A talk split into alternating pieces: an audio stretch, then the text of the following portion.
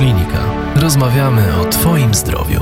Przed mikrofonem Radiokliniki pani profesor doktor habilitowana nauk medycznych Magdalena Marczyńska, kierownik Kliniki Chorób Zakaźnych Wieku Dziecięcego Warszawskiego Uniwersytetu Medycznego. Witam pięknie. Dzień dobry, witam serdecznie. Pani profesor, tematem naszej rozmowy będzie ospa wietrzna. Zdawać by się mogło, że choroba dość powszechna. Czy rzeczywiście tak jest?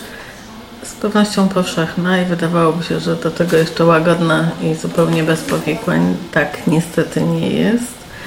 Powszechna dlatego, że y, mimo, że istnieją już szczepienia, y, to ciągle jednak wyszczepialność jest niewielka. To jest szczepienie zalecane, nieobowiązkowe. No i warto wiedzieć, kogo zaszczepić, czy rzeczywiście jest do końca bezpieczna, czy nie ma żadnych powikłań. I o tych szczepieniach na pewno też jeszcze porozmawiamy. Wspomnijmy na początku, że jest to choroba głównie wieku dziecięcego. dziecięcego. W jakim przedziale wiekowym może się ona pojawić? Znaczy może się pojawić w każdym wieku tak naprawdę. Najczęściej chorują przedszkolaki, dzieci we wczesnoszkolnym wieku, ale mogą chorować i noworodki, i mogą chorować również osoby dorosłe. Choruje się tylko raz, więc może to jest jedyna rzecz, która dobrze, czyli że nabywamy A, trwałą bardzo, odporność. Mhm, bardzo istotna informacja. A jeśli chodzi o ten przedział wiekowy, wspomniała Pani Profesor, że e, przedszkolaki, dzieci wczesnoszkolne. No bo to są te okresy, kiedy kontaktują się dzieci ze sobą. Rzeczywiście, kiedy wchodzą w duże zbiorowiska i wtedy mają dużo więcej kontaktów i stąd mogą się nawzajem zakażać. A no właśnie, tutaj przechodzimy do sposobu y, zakażenia, zarażenia, czyli to jest choroba, która przenosi się poprzez kontakt z innymi osobami drogą? Ospa wietrzna, czyli właśnie wiatrówka, dawna nazwa, lotna infekcja. Wystarczy wejść do pomieszczenia, w którym jest ktoś chory na ospę wietrzną i już się zarazi. Czyli nie trzeba nakichać na siebie, czyli nie tylko kropelkowa nie bezpośredni kontakt taki, że z wydzieliną z górnych dróg oddechowych, tylko po prostu wchodzimy do pomieszczenia, w którym ktoś chory na ospę wietrzną jest, wydala wirusa i w związku z tym zakaża osoby wrażliwe, czyli te, które jeszcze nigdy nie chorowały albo które nie były zaszczepione. A jeżeli na przykład mamy kontakt z ubraniem, pościelą wyniesioną z takiego pomieszczenia, czy też możemy się zarazić? Nie, to znaczy to, co czasami wzbudza uśmiech, patrząc na to, jak my się zachowujemy, to wietrzymy się 5 minut. Wystarczy 5 minut odwietrzyć się od kontaktu, czyli wychodzi się z pomieszczenia i nie wchodzi się nigdzie dalej do następnej osoby. Jeżeli tak jest, to czy wyjście nasze już na powietrze, na dwór, wyjście, zmiana miejsca pobytu i 5 minut między kontaktem z jedną i z drugą na pewno niczym nie grozi. Czy to znaczy, że świeże powietrze niweluje? I przenosi i niweluje. Mhm. To znaczy, jeżeli wejdziemy bezpośrednio do kogoś, kto jest wrażliwy, kto nie chorował, no to możemy przenieść na sobie. Jeżeli odczekamy 5 minut i dopiero po tych 5 minutach wejdziemy, czyli na przykład my pracując tu w szpitalu, czy osoba odwiedzająca dziecko chore na ospę wietrzną wychodzi z sali, wyjdzie z budynku, opuści szpital, nim dojdzie do bramy, to najczęściej już minie te 5 minut, to tak naprawdę już nikogo poza tym na nikogo nie przeniesie na sobie, nie będzie miało wirusa i na pewno nie zakazi, nie grozi kontaktem. Natomiast jeżeli wyjdzie z sali, w której jest jego dziecko i pójdzie odwiedzić kogoś, bo ktoś przyszedł, kto nie chorował na ospę wietrzną, to niestety można przenieść. Ale to znaczy, że ani pościelą bezpośrednio, znaczy taką, chyba że, że ktoś sprząta tę pościel od dziecka chorego, no to oczywiście, ale to nie chodzi o kontakt wtedy z pościelą, tylko o kontakt z powietrzem, w którym są wirusy. Powiedzmy zatem, co wywołuje ospę wietrzną? No, wirus ospy wietrznej e, należący do herpes viride, e, infekcja lotna, to co powiedziałam, wirus, który powoduje ospę wietrzną, potem tak jak wszystkie herpes wirusy pozostaje w organizmie człowieka i później w, w sytuacji spadku odporności nawet niewielkiego, może dojść do rozwoju półpaśca. Półpaścem się nie możemy zarazić. Ten sam wirus powoduje ospę wirus. jak, jak i, i. Półpasiec, tak mhm. tak jest. To jest ten sam wirus i nie ma takiego ryzyka, że jeżeli chorowaliśmy na ospę wietrzną, to możemy się zarazić półpaścem. Półpasiec jest z naszych własnych zasobów. Natomiast osoba, która ma półpasiec, zakaże znacznie mniej niż osoba z ospą wietrzną, bo to raczej się mówi o tym, że to musi być odsłonięta część ciała, na której są zmiany i że może wtedy przy bezpośrednim kontakcie może dojść do y, rzeczywiście do zakażenia i wtedy ktoś może zachorować na ospę wietrzną, bo to ten sam wirus. Tak jak e, wspomniała Pani Profesor, że na ospę wietrzną chorują głównie dzieci w wieku e, przedszkolnym i wczesnoszkolnym, to na półpaśćca raczej chyba osoby już dorosłe. Tak jest, znaczy tak jest głównie, ale półpasiec też, jeżeli dziecko choruje na ospę wietrzną w wieku noworodkowym czy w pierwszym roku życia, to najczęściej może zachorować na półpasiec znacznie wcześniej, czyli w wieku dziecięcym. Także też obserwujemy dzieci. W tej chwili mamy trzylatka, który jako właśnie noworodek zachorował na ospę wietrzną, a teraz w wieku trzech lat choruje na półpasiec.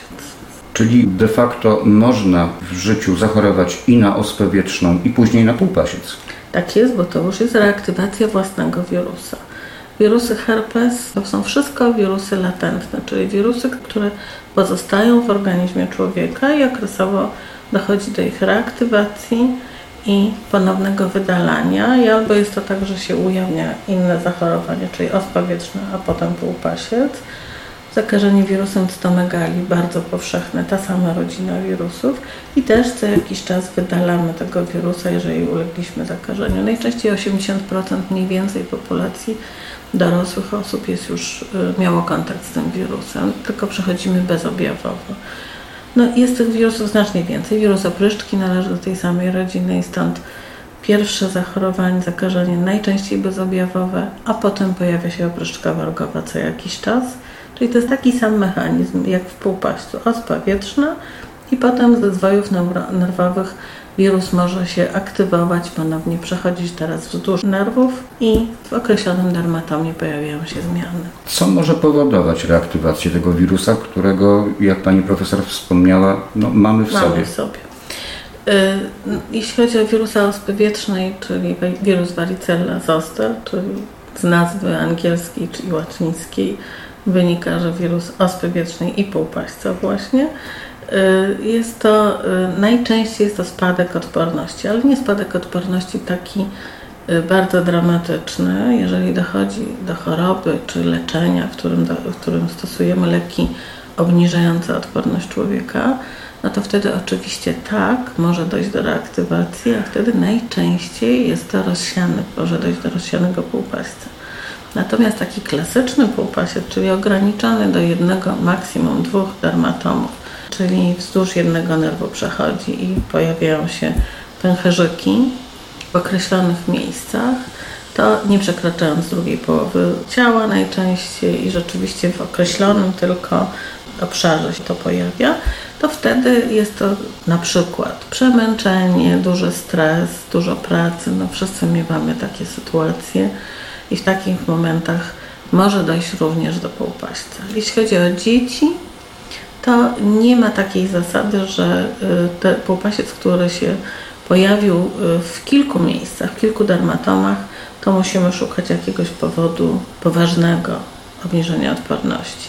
One mogą tak zachorować po prostu, tak się może zdarzyć. Natomiast dorośli na pewno wtedy jest to wskazanie do diagnostyki, szukania przyczyny, dlaczego taki rozsiany półpasiec się pojawił. A tak obrazowo, jak to jest, że ten wirus y, w nas gdzieś tam się zagnieżdża, gdzieś tam jest uśpiony? Gdzie on jest uśpiony? Gdzie w on... neuronach, w zwojach nerwowych. Czyli w zwojach nerwowych. W zwojach mhm. nerwowych. Wirus ospy wiecznej zostaje w zwojach nerwowych, czyli pierwotne zakażenie to najczęściej właśnie wiek dziecięcy. Wtedy jest okres wiremii, wirus się mnoży, i później dochodzi do wysiewu y, do skóry, pojawiają się zmiany się skórne. I wtedy systemem nerwowym, tak?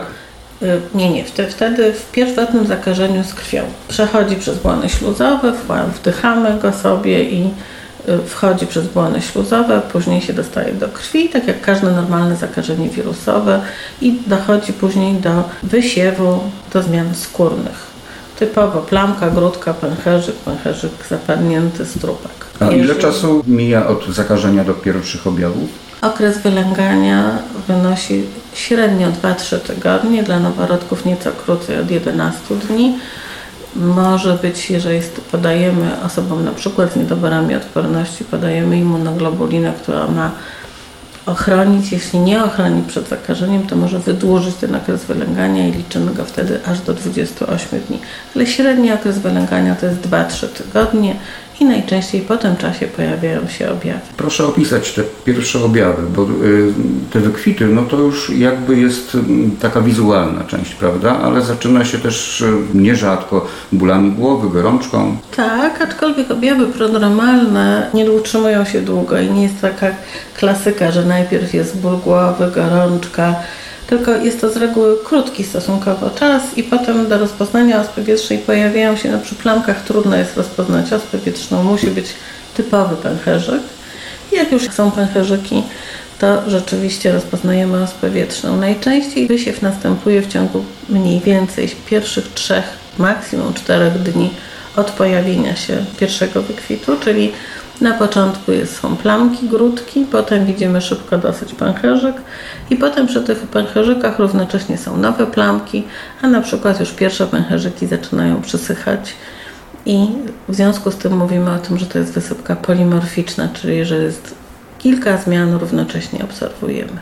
Do czasu, dopóki jest wysiew wykwitów, pacjent może gorączkować. Jeżeli gorączka utrzymuje się dłużej niż 4 doby, najczęściej w czwartej dobie, jeśli wysoko dziecko jeszcze gorączkuje, to lekarz musi obejrzeć takiego pacjenta, czy nic się więcej nie dzieje, czy to jest tylko wysiew wykwitów, jeszcze wyrzut wirusa, czy to już jest zupełnie inny powód gorączki.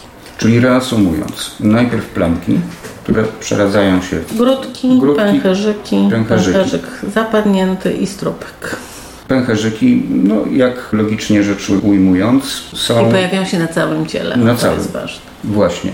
Na całym bez wyjątku, w każdym miejscu. Również w miejscach zarośniętych włosami. Tak jest też. i na błonach śluzowych. Czyli również na przykład Jama wewnątrz jamy ustnej, tak? narządy moczowo-płciowe, mhm. okolice ujścia cewki, także rzeczywiście może tam...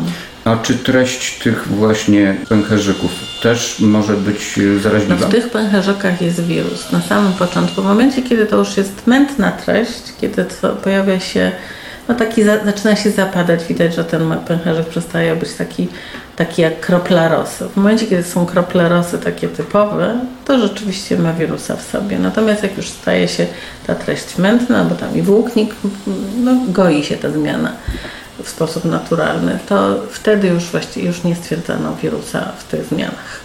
Czy pozostają ślady? Po nie pozostają ślady, jeżeli klasycznie nie powinny pozostać. No i to właśnie czego się ludzie boją, to się boją głównie blizn, że dziecko będzie miało blizny i wobec tego wydaje im się, że lepiej czegoś takiego nie moczyć. No i tutaj mamy podstawowe powikłania, które się zdarzają. Najczęstsze to jest nadkażenie bakteryjne tych zmian, czyli nieprzestrzeganie właściwej higieny powoduje, że na dziecko, które gorączkuje, poci się, czasami się jeszcze do tego drapie. No jeśli go nie myjemy, to wiadomo, że skóra nasza nigdy nie jest jałowa. I w związku z tym dochodzi przy zdrapaniu zwłaszcza takiej zmiany, bakterie wchodzą bardzo łatwo do, do środka, paciorkowce, gronkowce mamy na swojej skórze, no i dochodzi do zakażenia bakteryjnego zmian. Czyli myć, po prostu dziecko należy regularnie myć. myć. Mhm. Można dwa razy dziennie nawet myć. Nie pozwalać na to, żeby dziecko się w tym czasie po pół godziny mniej więcej kąpało, czyli żeby miało furę zabawek wrzuconych do wanienki i żeby sobie urządziło w tym czasie rzeczywiście zabawę. Ma być umyte, czyli obmyć je i osuszyć, czyli też nie ścierać ręcznikiem, tylko osuszyć, przyłożyć ręcznik i Lekko osuszyć delikatnie. Tak mhm. jest, żeby rzeczywiście było suche. Zmieniać bieliznę i na skórę stosuje się w tej chwili oktenisept, bardzo wygodne, w aerozolu popryskać i tyle po kąpieli. Ja proponuję, żeby to było dwa razy dziennie, żeby tak robić. Oktenisept można stosować również na błony śluzowe, nie boli, więc można zupełnie bezpiecznie i do jamy ustnej, i na okolice y, narządów moczopłciowych także można pryskać, czy okolice krocza, czy odbytu. Także w tej okolicy można bezpiecznie na pewno okteniseptem pryskać. I zmieniać tę bieliznę często i wiadomo, że wtedy, jeżeli będzie czysto i przy prawidłowej higienie powinno być wszystko w porządku. Kolejne powikłanie, które się zdarza, to jeżeli są zmiany w jamie ustnej, dziecko nie chce pić i dochodzi do odwodnienia. U nas cały czas chyba pokutują zwyczajowe nawadnianie chorego dziecka. Ma być, może pana zapyta, co pan pamięta, czym pojono pana, jak pan był chory, albo czym, się, czym znajome dzieci. Herbatą? Ciepłe napoje, chętnie z cytryną. Prawda? Tak. Tak, bo to po, pomagać jak chory człowiek. No i może być jeszcze ciepły rosołek. O, tak, rosołek tak, jest znakomity. Rosołek, O, panaceum na wszystkie o, choroby. proszę. Tak. I teraz, ale nie zimny na pewno, po No, tak, tak. zimny to fuj.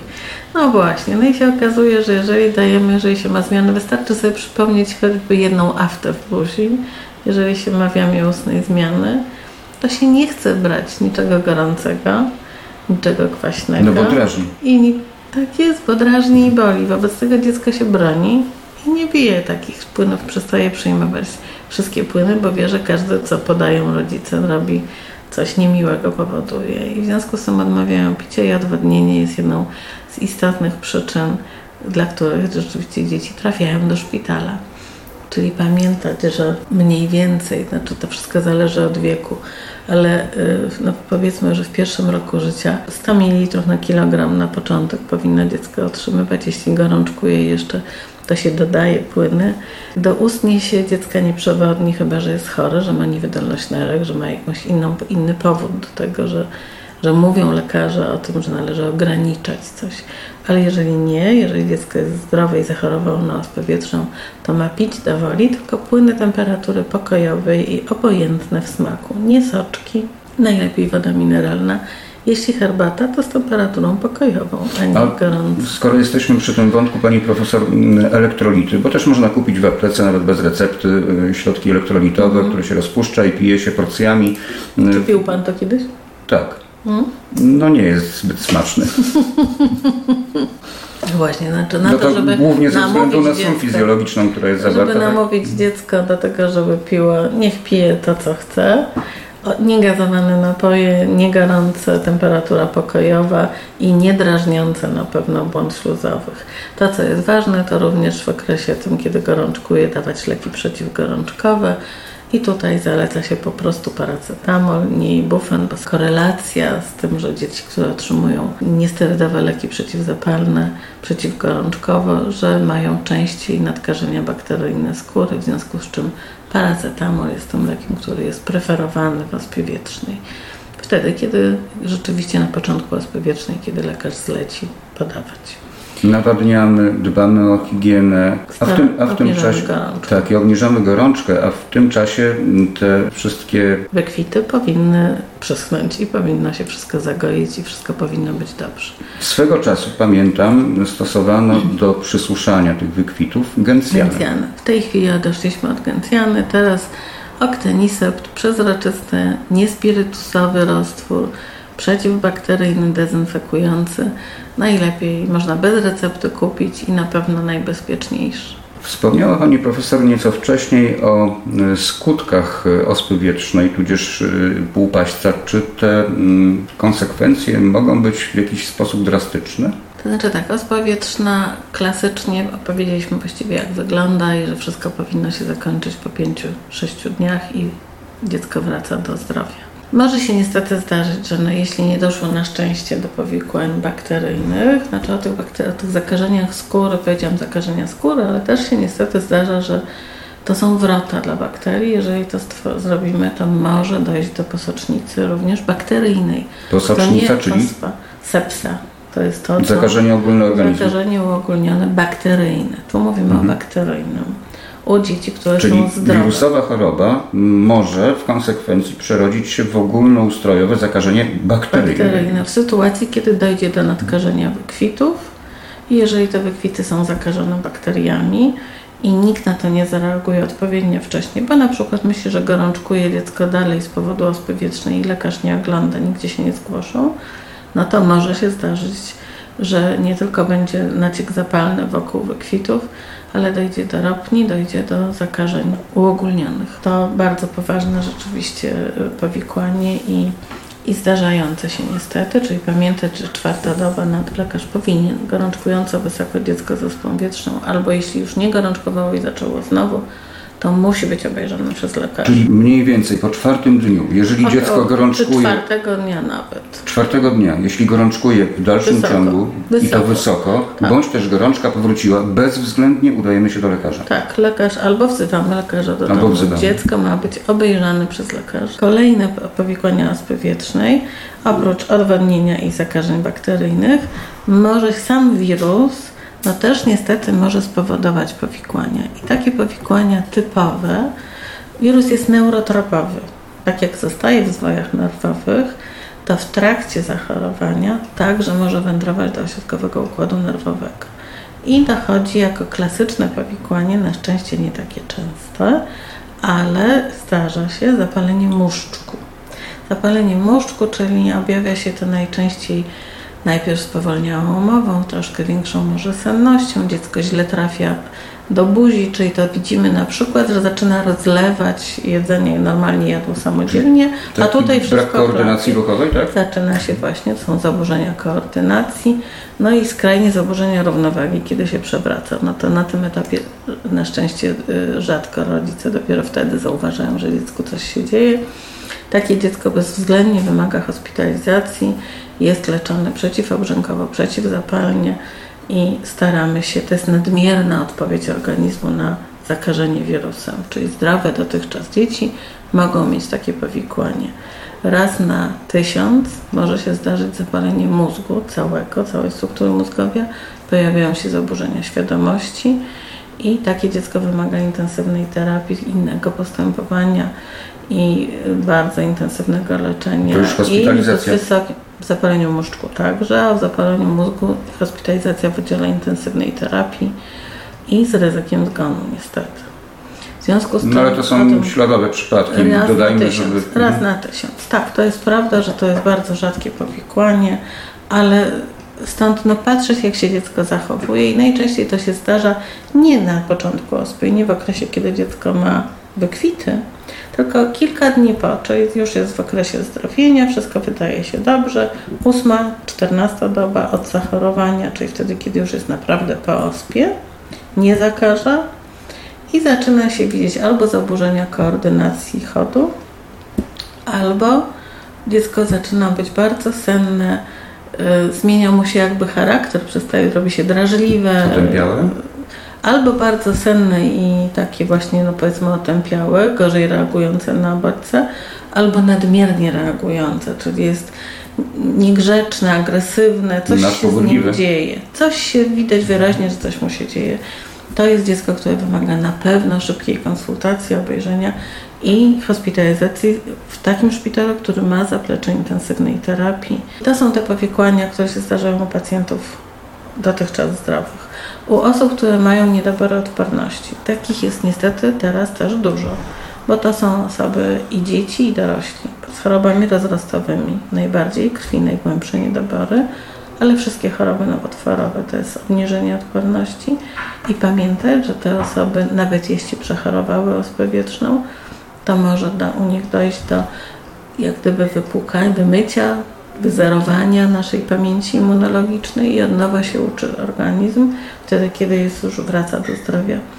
Ale w związku z tym w trakcie choroby rozrostowej, w trakcie leczenia immunosupresyjnego, czyli dostają sterydy w wyższych dawkach i przewlekle, jeśli są po przeszczepach narządowych i są, mają leczenie immunosupresyjne, to dla nich ospa wietrzna stanowi zagrożenie życia i to są osoby, które muszą być natychmiast od pierwszej doby choroby leczone dożylnie w szpitalu. Jest acyklowir, jest który leczy tą ospę wietrzną. Acyklowir jest y, rekomendowany dla dzieci powyżej 12 lat i wszystkich osób dorosłych, jeśli zachorują, natomiast dla pacjentów, którzy mają niedobór odporności z racji różnych swoich chorób, to jest to wskazanie do leczenia dożylnego od pierwszej doby natychmiast w warunkach szpitala zakaźnego. I to od razu leczymy, dlatego że u nich grozi dojściem do, no właśnie, sepsy, uogólnionego zakażenia, ale tu wirusowego. Ten wirus może się rozprzestrzeniać absolutnie w każdym narządzie, no i jest to bardzo poważne ryzyko zagrożenia życia. A pacjenci z wirusem HIV? Jeśli nie mają AIDS, czyli skrajnie są skutecznie leczeni, to y, leczymy przyczynowo, ale nie widzimy takich ciężkich przebiegów, tak jak to było kiedyś. Natomiast na etapie AIDS pacjent na pewno może zginąć z powodu ospy także. No to, co się zdarza znacznie częściej i się nadal czasami zdarza, to właśnie w przebiegu białaczki nie wiedzieć czemu właściwie albo rodzice, którzy, do których nie dotarła za bardzo informacja, że jeśli dziecko z białaczką zachorowało na ospę wietrzną, to że ono wymaga natychmiast leczenia przyczynowego i hospitalizacji, no i może mieć bardzo poważne powikłania. Istnieją rzadkie wprawdzie, ale przypadki ospy wrodzonej. Ospa wrodzona y, to znaczy zachorowała mama w ciąży na ospę wietrzną, czyli nie zachorowała w wieku dziecięcym.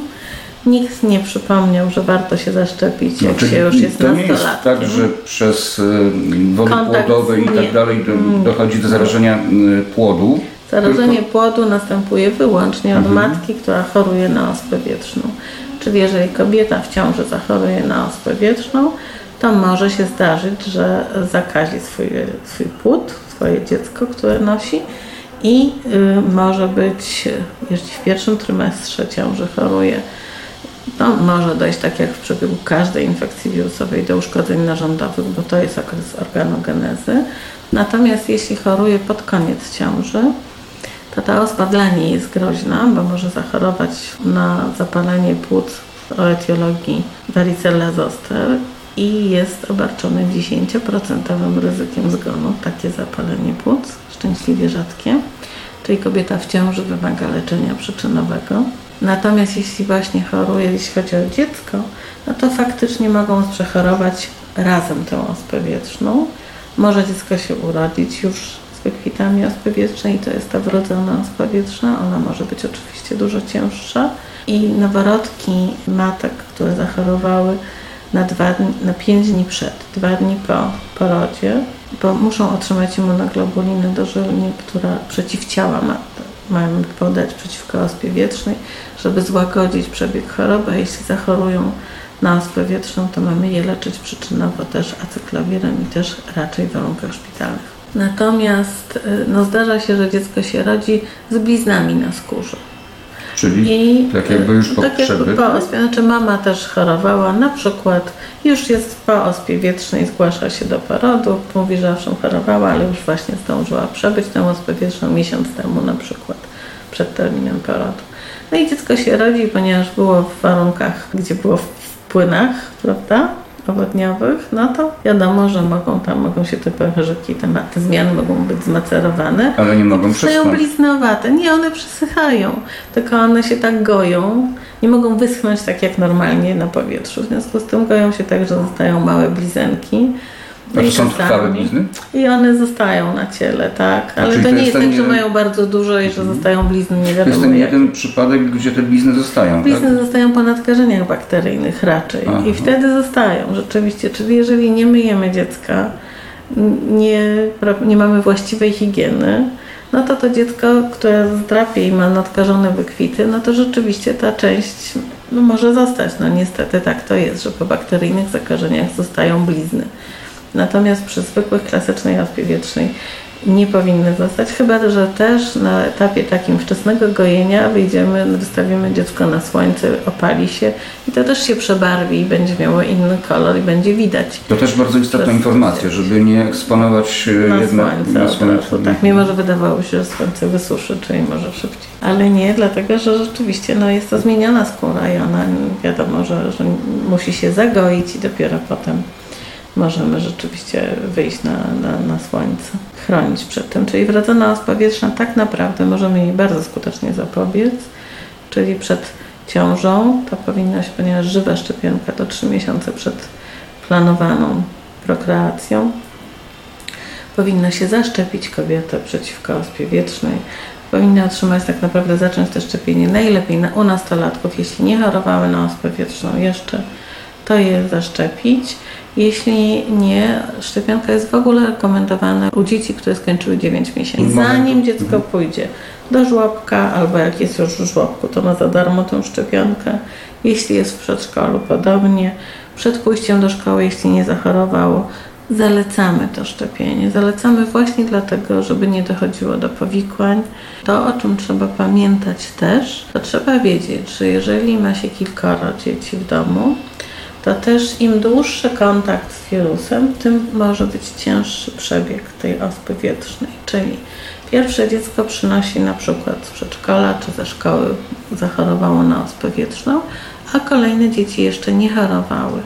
To się okazuje, że kolejne chorujące dzieci mogą mieć znacznie większy wysiew tych wykwitów, znacznie więcej może być zmian, ale znacznie częściej dochodzi no właśnie do różnych powikłań, tych klasycznych, ale i do neuroinfekcji w przebiegu i w związku z tym to są dzieci, które powinno się leczyć przyczynowo. Jest doustny również acyklowium. Ja nie, pro, nie propagujemy tego acyklowiru dla wszystkich doustnego, tylko dlatego, że rzeczywiście no, klasycznie ospa nie, nie powinna y, mieć takiego poważnego przebiegu. Leczenie niestety nie chroni przed neuroinfekcjami, czyli chodzi tylko o to, że skraca się czas replikacji. Natomiast wchłania się lek, trzeba dawać go rzeczywiście zgodnie z zaleceniami. To nie jest wygodne, bo się ma podawać 5 razy na dobę. No tak sobie Pan wyobrazi, że trzeba co parę godzin znowu się budzić, nastawiać sobie zegarek, wybudzić dziecko, podać, mała frajda. Chore dziecko jeszcze Chore, na tak. ale jeżeli dajemy mniej, to właściwie nie podajemy żadnej normalnej terapeutycznej dawki, bo lek wchłania się w 20%. I stąd te dawki muszą być i częste, i prawidłowo podawane, prawidłowo wysokie. Czyli ma to zlecić lekarz i wiedzieć, co robić. A jeszcze można zaszczepić dziecko, które, jeżeli jedno zachorowało, to pozostałe można zaszczepić to w ciągu pierwszych trzech dób. Czyli jeżeli wiemy na przykład, że w szkole jest ospa, do tej pory coś nam przypominało zaszczepić, nie zaszczepić, nie zaszczepić, to zaszczepić jak najszybciej. Na pewno nie spowoduje to, nawet jeżeli dziecko zachoruje, to będzie chorowało łagodniej po prostu. No, czyli można zaszczepić dziecko, mając Które świadomość, że, już miało kontakt mhm. i ten wirus może być już w jego organizmie, prawda? No, wiemy, że, Przed tak, okresem że mogło, że, tak, mhm. że mogło tak być, ale to do trzech dni od kontaktu. To wtedy ma jeszcze sens. Do tygodnia już mówi się o tym, że raczej wtedy skuteczność jest dyskusyjna. A czy można szczepić po przebytej chorobie? To już nie ma po co. Jeśli się już przebyło ospę wietrzną, to to szczepienie nie ma żadnego znaczenia. W jakich sytuacjach można się zastanawiać nad zaszczepieniem? Można po przeszczepie szpiku, gdzie jest tak zwany washout, czyli wyrzucamy wszystko, staramy się wszystkie limfocyty przed, prawda? Wtłuczamy. No. Tak głęboką immunosupresję robimy, że pacjent w ogóle nie ma żadnej pamięci immunologicznej, traktujemy go jeśli chodzi o odporność. Tabula rasa. Jak, tak, biała kartka, biała tablica, dokładnie, czyli jak noworodek. Zupełnie jakby nie miał nic. No to wtedy, kiedy odbudujemy już później jego odporność, wtedy, kiedy już lekarze zdecydują o tym, że może normalnie funkcjonować i wolno rozpocząć szczepienia, to u takich pacjentów się przeprowadza rzeczywiście od nowa cały cykl szczepień. I to dotyczy I zarówno ospy wiecznej, jak i innych szczepień. Tak, tak, to rzeczywiście tak. Natomiast w innych sytuacjach w ogóle się nie rozważa takiego szczepienia. Y, szczepienie przeciwko ospie wietrznej ma zapobiec zachorowaniu, a nie y, na ospę wietrzną. Natomiast czy chroni do końca przed przebyciem półpaśca, no tu się pojawiają publikacje, że jednak mogą mieć te dzieci półpasiec, osoby dorosłe, że można szczepić przeciwko półpaścowi, czyli próbuje się stymulować znowu nasz układ odpornościowy tak, żeby poziom przeciwciał chronił nas przed reaktywacją. W Polsce chyba ciągle ta, ta szczepionka przeciwko półpaścowi w Stanach jest dostępna na pewno, w Polsce chyba ciągle jeszcze nie, a na pewno nie jest powszechnie zalecana.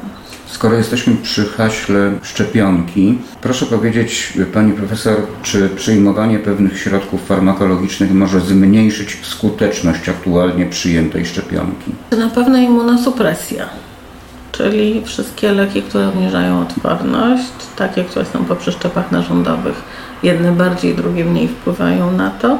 No i glikokortykosterydy, które się podaje w dawce przejrzyjnej doustną dawkę kortonu 2 mg na kilogram masy ciała przez co najmniej 2 tygodnie.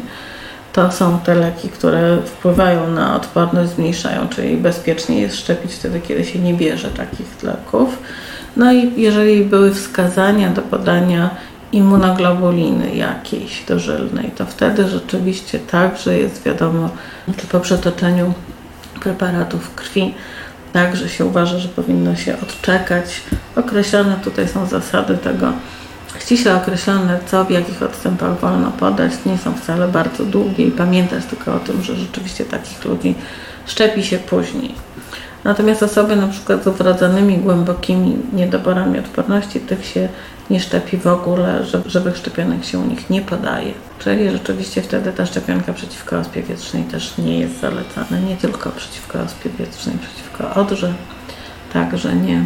A to też choroba, która naniesie poważne ryzyko. Pojawiło się po raz kolejny w trakcie naszej rozmowy stwierdzenie zalecane. W Polsce zalecane jest szczepienie przeciwko ospie, to znaczy, że nie jest obowiązkowe. Nie jest refundowane Szczepionki, które są obowiązkowe, są refundowane przez państwo. Szczepionki zalecane trzeba za nie zapłacić samemu. Ale wspomniała Pani Profesor, że podaje się je bezpłatnie. W określonych grupach mhm. mogą być bezpłatne. Tak jest. W określonych wskazaniach są podawane bezpłatnie, czyli rodzeństwo dzieci właśnie z niedoborami odporności, czy mm, dzieci osób leczonych też z powodu właśnie chorób rozrostowych też powinny być zaszczepione i mogą być nieodpłatnie. Dzieci, które są w żłobkach są szczepione nieodpłatnie. Te żłobki przedszkola, takie wczesne granice, to, to wczesny wiek, to rzeczywiście tak, wtedy są szczepione nieodpłatnie. Myślę, że jest to dobry moment, żeby wspomnieć, iż przyjmowanie antybiotyków nie niweluje ospy, bowiem jest to choroba wirusowa, a nie bakteryjna. To na pewno. To, żeby rozwiać wątpliwości naszych słuchaczy, że antybiotyk nie jest panaceum na wszystkie choroby, nie, właśnie w tym przypadku absolutnie nie zadziała. Na pewno nie jest. Antybiotyk jest zalecany u tych pacjentów, którzy mają zakażenie bakteryjne, w trakcie ospy wietrznej. Tak, czyli te to może być skutki. Albo wtórne zakażenie, zakażenie wykwitów, albo zapalenie gardła też się może zdarzyć w trakcie, albo y, szkarlatyna, która może wyjść y, z punktu właśnie z tych nadkażonych wykwitów i może dojść do zakażenia uogólnionego, albo się zdarza, że się po prostu ktoś jeszcze z czymś innym skontaktował i choruje równocześnie. Dzieci rzadko chorują na kilka chorób razem, no ale zdarza się. No ale są też szczepionki mnogie, że na przykład na kilka różnych chorób -hmm. szczepi się jedną szczepionką, prawda? Tak jest. Może tak być, że na przykład różyczka odra, świnka, i... Odra, świnka, różyczka -hmm. i ospa czasami do nich też dokładana. Jest dostępna na rynku, na pewno tak. Wtedy jest to jedna iniekcja. Wiemy, że jeżeli razem z ospą to częściej dzieci gorączkują po, po tej szczepionce, no ale podaje się leki przeciwgorączkowe i tyle. Gorączka no, no jeden stres na kilka... Tak, jedno ukłucie na mimo że znaczy w sumie też obydwie szczepionki, które wymagają dwóch dawek dodatkowego szczepienia. Czyli dwa ukłucia.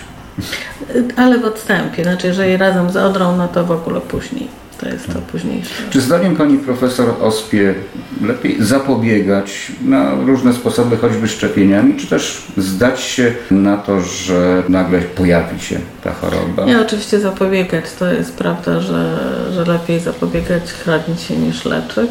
Nawet jeśli powikłania groźne są niesłychanie rzadkie, to nikt z nas nie chciałby być tym jedynym, jednym przypadkiem na tysiąc i żeby to jego dotknęło coś, co się może zakończyć źle. W związku z tym życie koryguje nasze wyobrażenia o tym, na co warto, czy nie warto się zaszczepić. W tej chwili, w dobie ruchów antyszczepionkowych zdumiewających nas, y, nie opartych na pewnym, na żadnej wiedzy medycznej, y, no patrzymy ze smutkiem na to, co, co niektórzy rodzice robią i jak bardzo nie dbają o swoje dzieci, ich nie chronią przed chorobami, które y, no, dlatego wymyślono i pracowano nad szczepionkami. Nie, nie, dlatego, tak, nie dlatego, żeby zarobić pieniądze, bo może można by odwrócić to w sposób paskudny, jeżeli się mówi źle o lekarzach czy źle o służbie zdrowia, kompaniach produkujących szczepionki, no to można by powiedzieć, że znacznie więcej możemy zarobić może na leczeniu chorób niż na tym, żeby im zapobiegać, a znacznie chętniej zapobiegamy. Wszyscy lekarze i wszyscy, myślę, że cała służba zdrowia Najchętniej byśmy mieli tylko zdrowych pacjentów i moglibyśmy się spotykać towarzysko,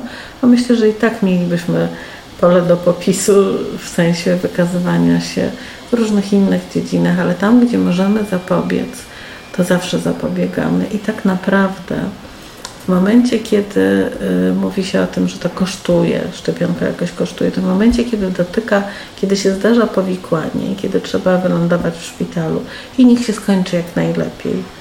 Ale jeżeli wymaga to hospitalizacji, leczenia dożylnego, stresu i myślenia o tym, że ktoś nam bardzo bliski jest, jego życie staje się zagrożone, to wtedy już w ogóle nie liczymy się z żadnymi pieniędzmi, wydajemy wszystkie, żeby pomóc i ratować. Zapobiec znacznie prościej i znacznie mniejszy stres niż to, że przez chwilę dziecko zapłacze po szczepieniu, a powikłania, działania niepożądane, najczęstsze po szczepieniu to jest odczyn, zaczerwienienie, nieznaczny stan zapalny w miejscu, kiedy, gdzie była podana szczepionka, może być gorączka, czyli podać leki przeciwgorączkowe, podać przeciwbólowe i nic więcej się klasycznie nie dzieje. Powikłania poszczepienne są znacznie, znacznie rzadsze niż te, które występują jako powikłania danych chorób.